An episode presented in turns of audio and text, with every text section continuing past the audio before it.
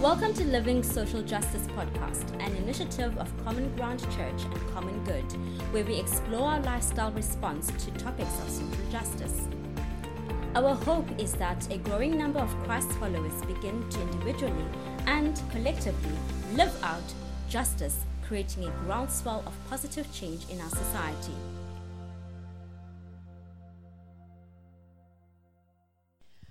Welcome to another episode of our Living Social Justice Stories series. So, across Cape Town and particularly sitting in our common ground congregations are men and women, old and young, who, through the impact of the gospel on their lives, are choosing to live differently. And in this series, we are trying to tell those stories and today I have Kayla Tess Pattenden with me. Kayla Tess, thank you so much for joining me today and for giving up your time to share your story. Yeah, thank you so much for having me. I'm excited to be here. It's great to have you. And you said that I can call you Katie. Yes, that's so, totally um, fine. I'm going to call you Katie. okay. Um, Katie, you part of the Common Ground Constantiaberg congregation. Maybe just to start us off, tell us a bit about that story and how mm. you came to be involved in that congregation. Cool. So, um, my husband and I have been at the Common Ground Constantiaberg congregation for four or five years. Um, we actually made the crossover once my husband and I had become pregnant. M- me and my husband became pregnant before we got married, and that forms a huge part of, I suppose, what, what we minister to nowadays mm. as a mm. couple and also as, as individuals, what we're interested in. Um, and what happened was our previous church walked us through that journey. Um, very grateful to have them support us in that. Um, and then we realized that actually we'd been carried quite a lot and we needed to establish ourselves independently. We'd made mistakes, we'd received redemption, and we'd repented, and we are living in God's grace in the most incredible way. Um, but we wanted to start to take ownership of our faith a little bit more, especially as parents now knowing that it was our responsibility not to only care for our own faith, but our child as well. So we made the move over to Common Ground, um, Seaberg PM originally, and it was the most incredible year of of just realizing that grace doesn't just transform you to receive, but also transforms you to give. Um, and we actually found ourselves in a space where we were excited to once again contribute in a ministry as opposed to just sit in a congregation and, and receive. Um, so an incredible, uh, incredible journey and an incredible uh, space to be in. We love being part of that community. So how long ago was that? It was like four four years ago. Yeah, based on my son's age, it would have been four. Yeah. Okay, and now mm. you are a family of how many? We are a family of no, we're a family of we're a family of four, four. now. Sorry, guys. it's because I want more children. You see.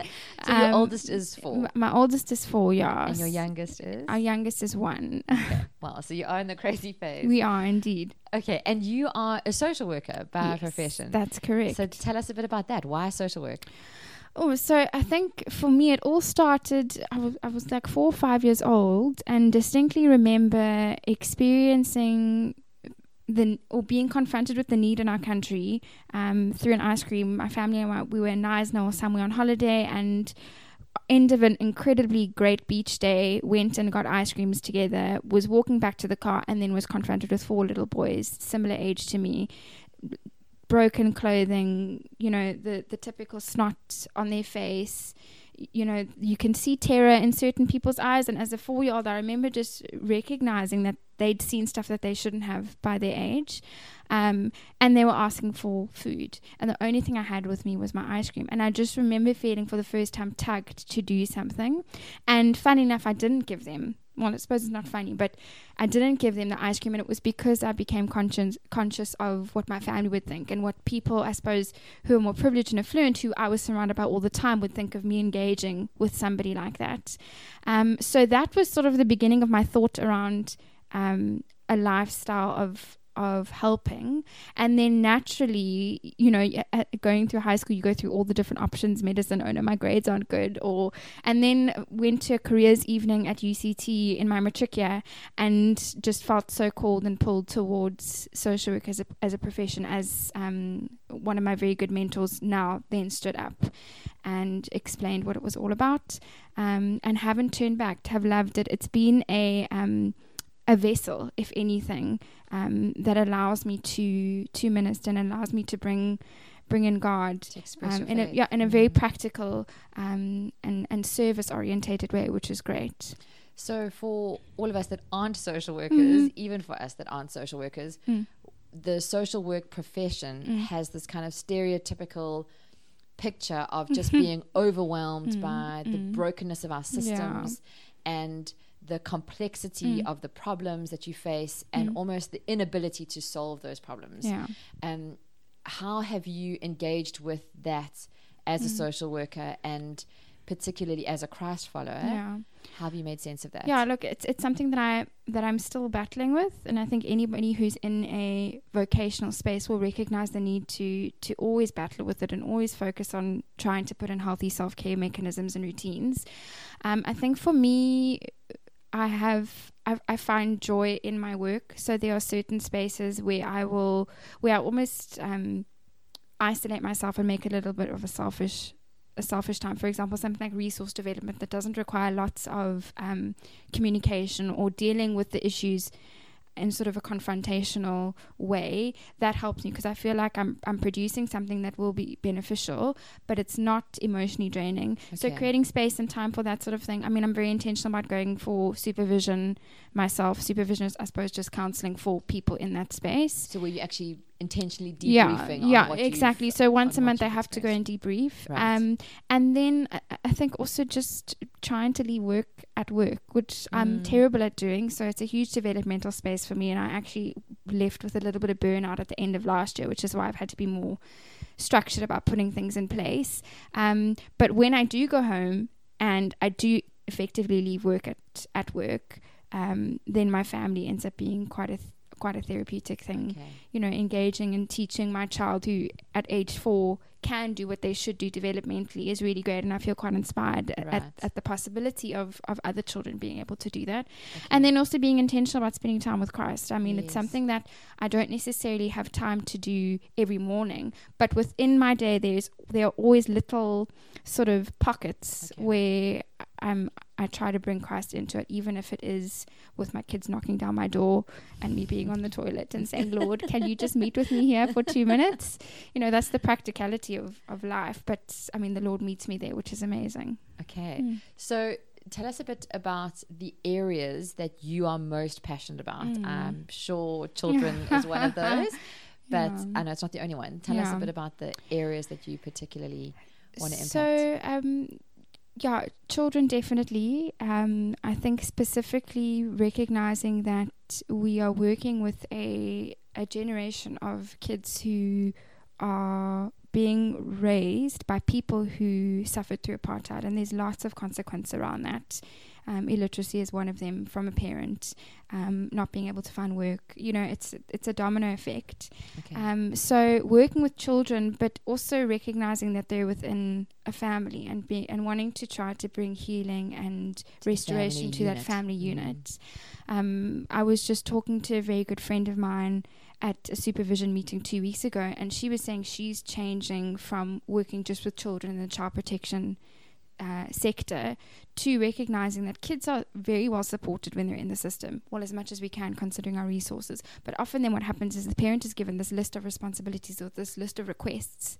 Um, by the magistrate and then said five months come back and you need to accomplish it and, and parents actually don't have any support okay. um, they don't they're not equipped to do that i mean a mom being told that she needs to go and exit the prostitution space without any help to do that is do that. it's virtually impossible and inevitably then what happens is the mom comes back and the child gets taken away anyway so it is Okay. this really vicious cycle of we're supporting kids but we really need to support the parents too um, to create sort of a yeah just holistic unity and unification um, wow. yeah. So I mean, that's just one area. Is Mhm. kind of as you broach the injustices around Mm. children and what they're facing, that Mm. you opening the door Yeah. on the past Yeah, and the realities of, mm, like I said, the complexity of the system. mm. But you've also spoken about spatial injustice, and I oh know yes yeah. I know Mhm. you, as a family, have moved to live on the Mm. Cape Flats. Tell us a bit about that. How th- how you've um, yeah, so um, broach that as an I. I grew up um in what spatially we would call the Cape Flats, and then my husband and I, again, I suppose consequential of the way that we ended up being a family, needed to depend on our on our family resource wise. So we moved back into that house, um, and that house is in Zeekoevlei, which is sort of wedged between Lavender Hill and Grassy Park and Lotus River, which are areas that a lot of our friends haven't engaged in um, or won't even go into Go to visit. and um, we love it. I mean, we've we've experienced such a sense of of a dwelling. Um, you know, trying to get to know our neighbors, um, trying to engage with the people who are walking in and out of the community all the time. Um, but it's been such an incredible space to be in because when people do come and visit us, we're indirectly challenging everything they understand about the people and the communities that are there. Um, and for them to know that we're part of it and, and comfortable, we don't even have to say something. It challenges things with, without any words. Mm. Um, and it's been amazing. It's been fantastic to challenge some of our stuff um, because, you know, even though we are addressing it all the time, we still have all of the stuff that we need to deal with. And I think one of the biggest things has been recognizing that dwelling is not comfortable. Um, and sometimes it requires us being interrupted. Um, and there have been occasions where, um, you know, I've wanted to say no to something or I've felt uncomfortable because it doesn't feel culturally mine. And I've had to just put that aside because it's part of building community and recognizing that my agenda doesn't always need to be pushed, especially when I feel like I'm a little bit of a, a visitor in, in a culture that I'm not necessarily from, but I'm making an effort to be part of. Wow. Um, yeah, I mean, uh, uh, just an example. Mm. Sorry, I know I'm talking a No, lot. That's great. It's great. Keep um, talking. One of one of our um, now friends, his name is Brian. He lives in the Lavender Hill community, and he walks in um, every day to try and find work. And he's got two kids. And we initially the relationship just started with us giving him a lift in and out of the community. Um, and then you know in the car we started to get to know him, and that's when it became fantastic, but also very uncomfortable because when you are confronted with people's need, or when you're confronted with somebody who can't just say that they're good or they're fine, like we all can say, um, it's you are immediately confronted with their need, and then you're like, oh, so you're not fine. What what do I do with that? Yes. What do I do when somebody actually says to me that they're struggling? You know, do I just shrug it off, or do I engage Engage. and ag- engage with him and with God about how I respond? Um, and I think there's been certain spaces where we've been quite strict in saying that we can't respond because a lot of a lot of his needs are a lot greater than we what we can provide currently. But um, one thing that we have been able to provide him with is a safe space for his kids to play. Um, and in terms of dwelling, we've been really intentional about making sure that our kids are home so that they can play with these kids. Okay. And it has been, I mean, kids are fantastic in terms of just making you realize that a lot of the stuff that we struggle with has been sort of socially, we've been socially constructed to think that way. Um, and my boys look forward to when Brian's kids come over.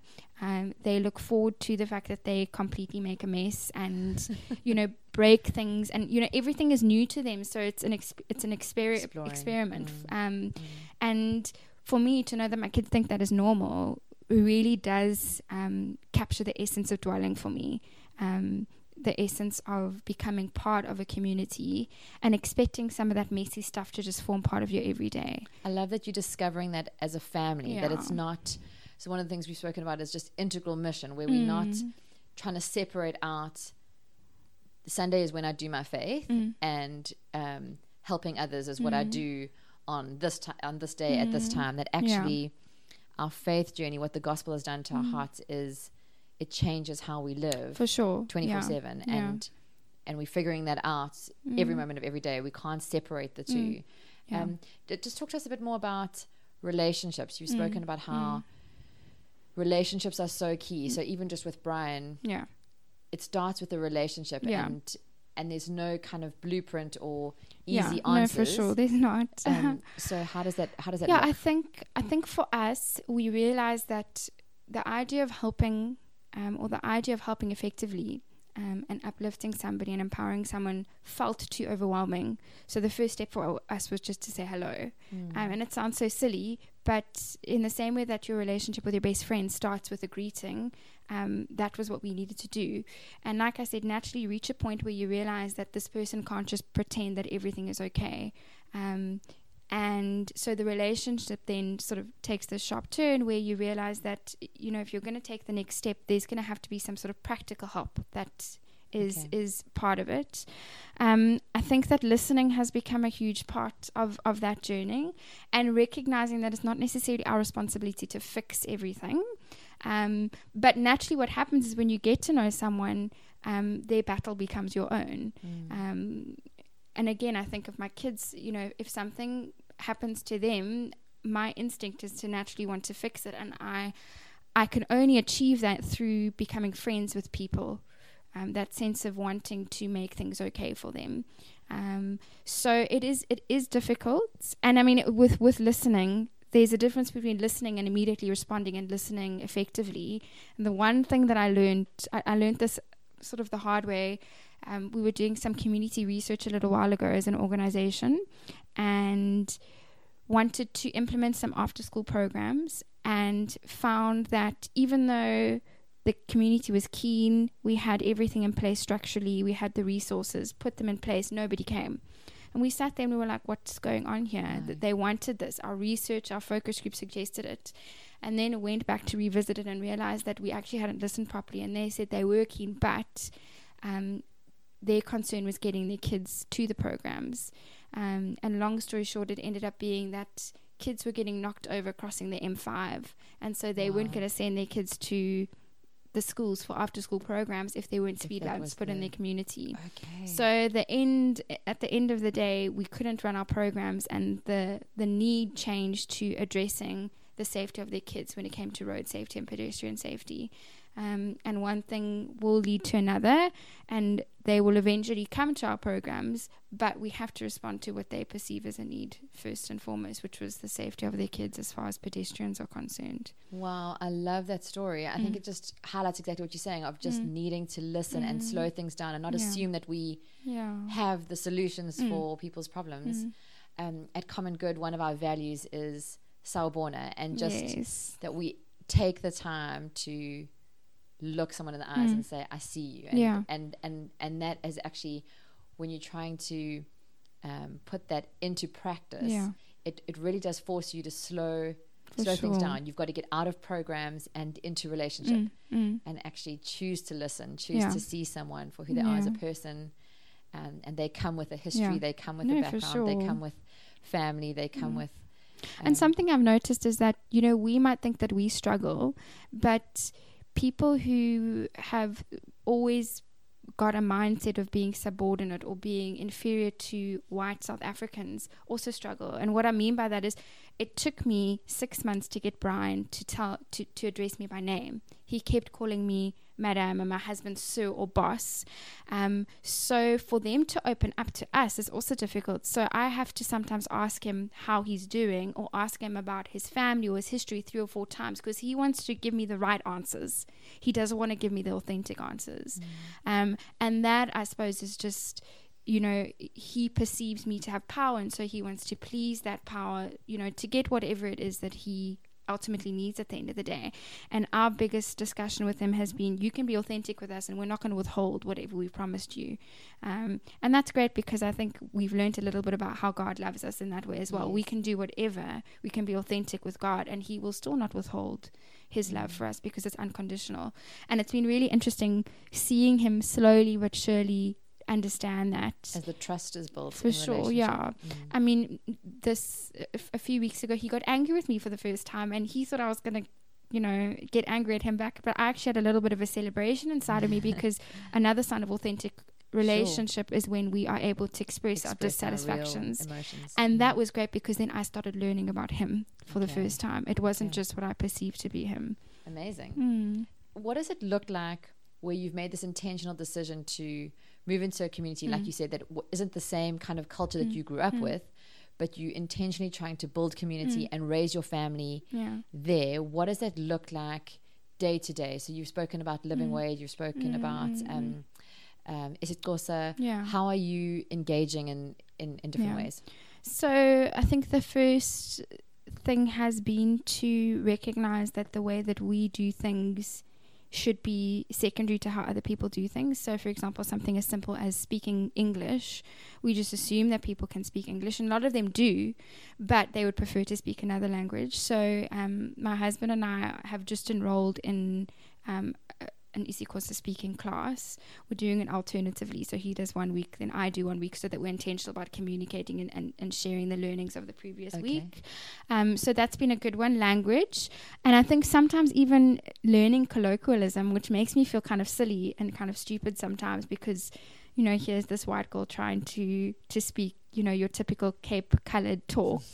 but even though they laugh, they appreciate it. You're making Um, an effort. yeah, that I'm making an effort, and they love the fact that that I can humiliate myself comfortably around them. I think again that's also a good sign of relationship when you can joke and you can sort of make mistakes and be funny, and people are accepting of that and just realize that it's part and package of who you are and part and package of what you bring. Um, what were the other things that you mentioned? and just living wage with your. Oh with yes, your- yeah. So we've got an incredible nanny, um, and she enables me to work, which I thank her for daily. Um, but she also is the most incredible support to my my little ones as they grow up as well. So something that we discuss with her annually um, is what she needs financially. Um, and again, that that's also been quite a difficult conversation to have every year because she at first would say that she was okay with everything because it was based on just I need something for today. I need bread on my table. So if that means that it's half of what I theoretically think I'm worth, then I'm going to take it. And as the years have, have gone by, she's become a little bit more deliberate about saying actually she needs this or she needs that. Um, simple things like transport. If she is late, it's it's not a question of oh why are you late in a punitive manner. It's actually what what was wrong with the system. Why did you not get to work on time? How can we work through this? Something that we're doing in our community. We live on a peninsula, and the closest taxi rank is in Grassy Park. So th- there's like a 15 20 minute walk to our property Okay. and the taxis refuse to go down that route because it's not enough business for them. Sure. So myself and, and my husband have been going to the various houses in the community and asking people to fill in a survey to see whether there's a need for some sort of bus service or something. And our idea is that we're eventually going to take it to the department and request that there is some sort of public transport route there because we've done the math. There's at least 35 women who walk into the community for nanny services, cleaning services, whatever it may be. So that's just another way of becoming aware of their need and I suppose adapting it as your own um, and really trying to to make it a little bit easier for them. Okay. Um, talk to me about advocacy. So that to me speaks of advocacy, Mm. where you're using the influence and the networks Yeah. that you have to to speak out for Mm. People who can't necessarily um, Yeah, address those kind of sure. issues or injustices. Mm, mm. Um, have you seen that kind of advocacy happening in the community? Is is it changing?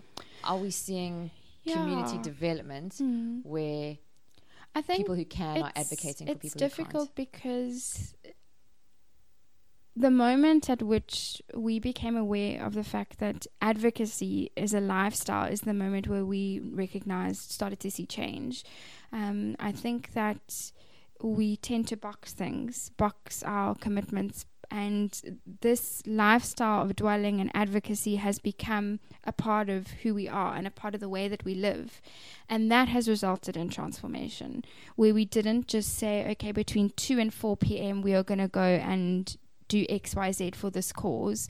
There's definitely value in that. But the moment that we started seeing it transform our lives, it then became something that transformed our community. Okay. Um, our community is is it's I mean look the, the fact that everybody lives behind their their big walls is a huge boundary in itself.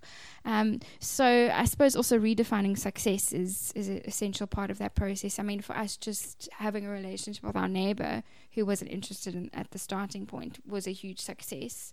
Um, something else that's become quite relevant in terms of recognizing success is when people eventually come and visit us, or when people come to our centers at the organization that I work for. We're based at Cape Flat Schools, and the first question we get whenever we train volunteers is, "Oh, but what are you going to do to um, assure my safety?" Okay. And um, for us, knowing that someone knows that we can't actually assure their safety, um, but also you'll be surprised that your safety isn't as threatened as you perceive it to be when you go into these communities. And then to see them at our center and now see them bringing five other friends and seeing them um, build really genuine relationships with the kids that they're working with is a major success. Sure. So a lot of the the successes, I, I, I wouldn't say that we've reached a point where we are, as a nation or as a, a city, communally developing. But I think that if you were to ask people for their individual stories, then you would see that we are. Uh, but it's just happening through relationship, not through macro change. Yes. Um, yes. So one of the things you said, which I just loved, you said our responsibility. I think you're talking about your you and your husband. mm, Our responsibility to normalize dwelling, mm, justice, compassion, and ubuntu in our home and children. yeah. And I've loved seeing that on the justice journey that we Mm, facilitate as well. Is th- that kind of discomfort where people are aware that there are injustices and there are things that are wrong that need to be mm, righted and you almost want to be told what to do and just go and do that to kind of that's the quick fix then i can for tick the box i've done something mm, um, about whatever's making me feel uneasy mm. whereas actually what's really necessary is to hit, is to sit with those discomforts Mm, and mm. um, questions Yeah. and and really let it ruminate into your heart what is the discipleship journey here What is yeah, what is sure. God maybe trying to teach me? What are Mm. my in, um, prejudices or preconceived ideas? Yeah. And what's the discipleship journey for me? And I, I've loved watching people go on that journey where Mm, often the big step forward is realizing there's there's change in me that needs Yeah, to happen rather sure. than change out there that I need to do Yeah. or I need to make that change happen for that person mm, mm, rather God's got a discipleship journey sure. happening in me. mm. Um, what has that journey been like for you as an individual Yeah. and your faith and discipleship? It- it's a it's a journey, that's for sure, um, and by no means complete.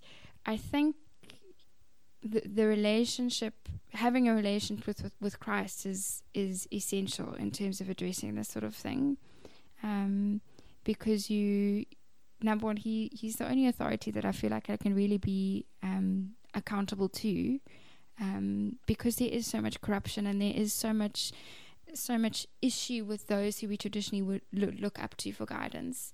Um, so when I feel the Lord's prompting, um, I have full confidence in what He is telling me to do. Um, I think, yeah, being a parent is great in terms of that as well. I think that as a parent, I've resonated with a lot of who God is and who Christ is as the Father. Okay. Um, and his heart for relationships and his heart for people has come alive in that in that sense. I mean, just this Sunday we were on our way to church and um, saw a gentleman lying on the side of the street um, on Kendall Road, very open, very public, and nobody was was assisting him. Um, we drove on, and then the Lord said to me, um, "Are you really going to walk past that child of mine um, or are you going to be the Good Samaritan? So the parable of the Good Samaritan came to mind. And I said to my husband, um, Love, he's still in my heart. We need to turn around. And we turned around, went to him. And um, my boys got out of the car with us. We met him, and his name was Heinrich. He had a dog with him as well. And we got to pray with him. And he, look, it, it's it, what what I suppose your your traditional South African would say is, oh, he's just drunk. And yes, he was just drunk. But the thing is that my relationship with Christ and the way that He perceived Him as a child transformed the way that I saw Him in that moment. Right. So my husband and I picked him up, took him to the shade, um, got him some water and a few other practical goodies, and then we sat and prayed with him. Um, but we met with God and we met with somebody else um, in that process. So I don't even know how to answer your question. I think that what I'm trying to say is that I'm constantly challenged and I, I'm constantly motivated to rethink how I do things. But for me, knowing God is the point of reference within that. And if I didn't have him, I don't think I would be able to to address these things because I have no point of reference. Okay, just finally, Mhm. Katie, um, if you are aware that there are people listening into what you're saying Mm. now, and they are Capetonians and Mm. they are Christ followers, if you were to give them one thing Mm. that you'd encourage Mm. them to to do or to consider doing Yeah. as a next step, what would that one thing be? Oh, just one, hey? Just one. um, yeah, I, I will say start with relationships and be intentional about listening um, to both God and the recipient. Um, and keep going, knowing that it is going to be difficult, inconvenient, and uncomfortable.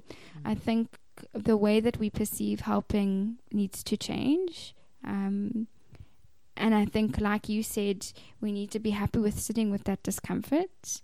Um, and in saying that, knowing that we have a God who understands and a God who sits with all of our discomfort. And I find that very, very um, helpful, knowing that he can handle it all. Sure. So I just pass it on to him. Um, it seems like such an intangible thing, but to to make it more tangible, when I say start with relationship, I suppose it is just saying hello, acknowledging somebody who you ordinarily wouldn't, um, and networking with within those spaces. So once you've greeted the man on the street, it's not just hello, enjoy your day, or hello, how are you doing? I'm fine. Push past that. Push past that sort of Mm. synthetic fake front that we put on. Um, and when you are confronted with the difficulty, um, be willing to engage with it. Be willing to listen and be willing to not just respond out of a need to fix, but respond out of a need to want to get to know and love and care for that specific person.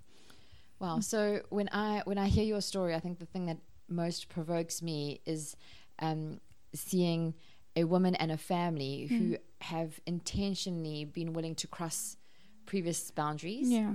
and uh, choose not to see those boundaries Mm. and actually cross them, Mm. engage, Mm. engage with people, see people as people, and develop relationships. And I think if we as Christ followers could all be doing that actively Mm. and intentionally, um, I think we would start to see Yeah. the change and the the community development that we Mm, most of us sure. long for. So thank you so much for your time. Mm, thank you for your you. courage in your life and your story and for Mm. sharing it and um, and all the best. Can I say one more thing? the last thing I just want to say is um, I think that it's a lot easier for people to begin those relationships or, or begin engaging through the existing programs and mediums that are available. I mean, a lot of people have said to me, okay, so do you just want me to go and cross the M5 and stand on a street, street corner? No, that's not what I'm asking you to do. What I'm asking you to do is assess what programs and opportunities are available for you to take that first step. Um, so whether it is through one of Common Ground's existing initiatives or whether it's through um, another organization like the organization I work for, we I work for the Life Matters Foundation. Sorry, little advertisement. um, and for me, it's been incredible to see people come to training, come with those concerns, and then two, three weeks later, sort of say, I don't even know why I was worried. Um, Mm. So to utilize the avenues that are available, because otherwise it is overwhelming and it can seem unapproachable and it can seem like the problem is bigger than you. Um, so use what's available to you as your starting step, and then the Lord will prompt you to do other things out of thing. that. They will, yeah.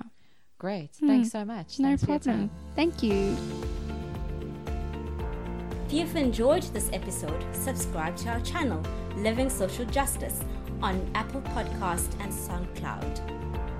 You can also find more resources on our website, commongood.org.za, including our Justice Journey courses, devotional content, and volunteer opportunities. Bye for now.